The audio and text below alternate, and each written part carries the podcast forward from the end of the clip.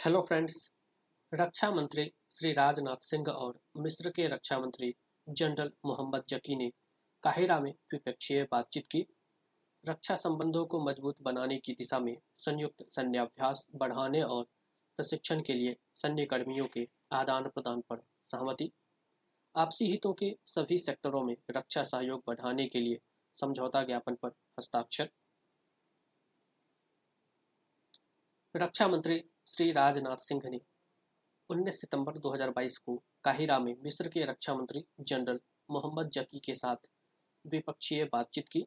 श्री राजनाथ सिंह ने, जो इस समय मिस्र के आधिकारिक दौरे पर हैं, उन्हें द्विपक्षीय बातचीत शुरू करने के पहले काहिरा स्थित रक्षा मंत्रालय में रस्मी सलामी गारद पेश की गई। बैठक के दौरान दोनों पक्षों ने रक्षा संबंधों को मज़बूत बनाने की दिशा में संयुक्त सैन्याभ्यास बढ़ाने और प्रशिक्षण खास तौर से उग्रवाद विरोधी गतिविधियों के क्षेत्र में प्रशिक्षण के लिए लिए सैन्य कर्मियों के आदान प्रदान पर सहमति व्यक्त की। दोनों मंत्रियों ने भारत और मिस्र के रक्षा उद्योगों के बीच निर्दिष्ट समयावधि में सहयोग बढ़ाने के लिए प्रस्तावों पर गौर करने पर भी सहमति जताई। उन्होंने क्षेत्रीय सुरक्षा पर विचारों का आदान प्रदान किया तथा दुनिया में शांति व स्थिरता कायम करने में भारत तथा मिस्र के योगदान को रेखांकित किया।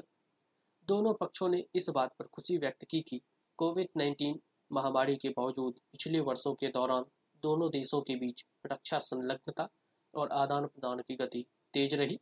मिस्र के राष्ट्रपति श्री अब्दुल फतह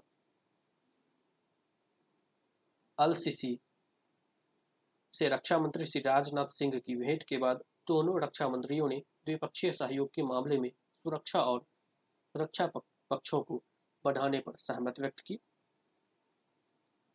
दोनों रक्षा मंत्रियों ने रक्षा क्षेत्र में सहयोग के लिए समझौता ज्ञापन पर हस्ताक्षर किए।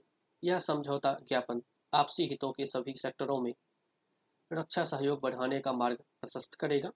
श्री राजनाथ सिंह ने भारत अफ्रीका रक्षा संवाद और आईओआर रक्षा मंत्रियों के सम्मेलन में भाग लेने के लिए अपने मिस्र के समकक्ष को भारत आने का न्योता दिया। यह कार्यक्रम बारहवें डेफ एक्सपो के भाग के रूप में गुजरात के गांधीनगर में 18 से 22 अक्टूबर 2022 के बीच आयोजित होगा।